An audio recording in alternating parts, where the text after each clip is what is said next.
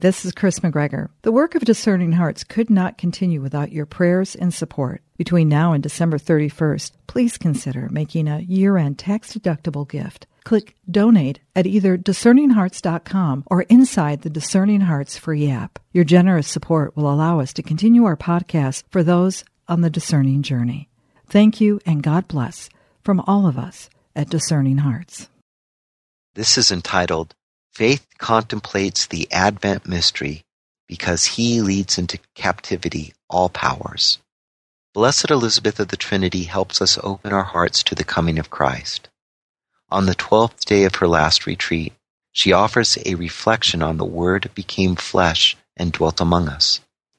Jesus has come to give us peace through opening up access to the Father's house.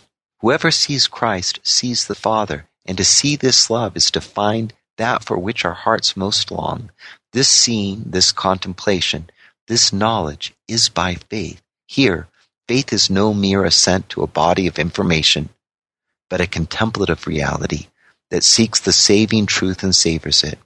Faith is an encounter with the one whom the truths of our faith bear to us, and we believe what the church proposes to us because we want to know him.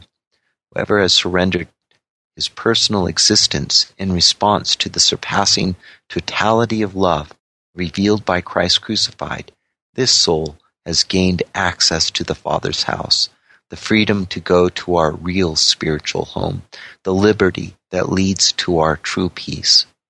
Blessed Elizabeth sees the peace of Christ through the eyes of St. Paul.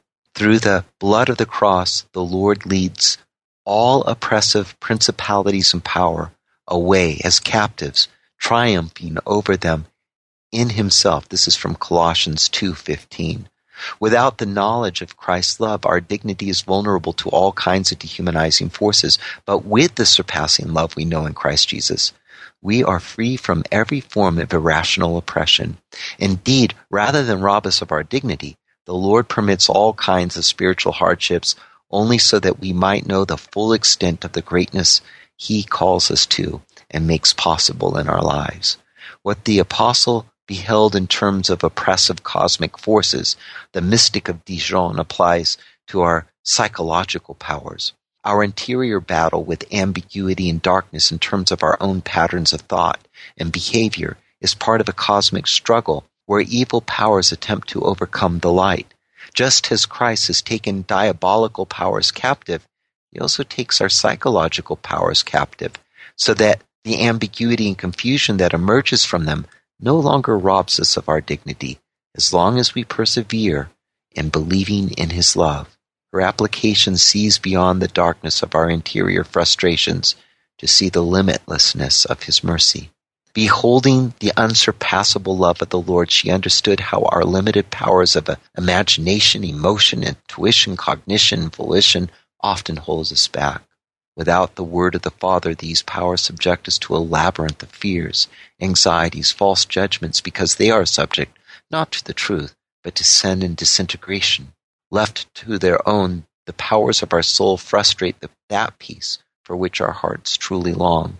Blessed Elizabeth also knew that Christ has the power to captivate, to hold even our own psychological powers captive. He does not lead our psychological powers by oppression, and he is never violent. He attracts, he fascinates, he captivates, because in him is the fullness of God, and in him all that is good, holy, and true about humanity is revealed. His love is that beautiful. And she knew this and longed for her friends to see it too. To see this love is to be freed from sin, to be raised up, to be capable of true praise. Techniques and methods rooted primarily in our own powers lack the freedom to achieve moral rectitude and cannot access the peace of the Father's house. Instead, Blessed Elizabeth invites us this Advent to allow our hearts to be drawn into a greater silence and solitude. The surpassing love of Christ is known in our weakness, poverty, and thirst. By humbly accepting this poverty of heart, the beatitude of His presence is ours. Our faith truly accesses God. Instead of attempting spiritual feats of devotion, Elizabeth of the Trinity invites us to simply surrender to His presence breaking in all around us. To turn our thoughts to His great love is already to lift up our hearts.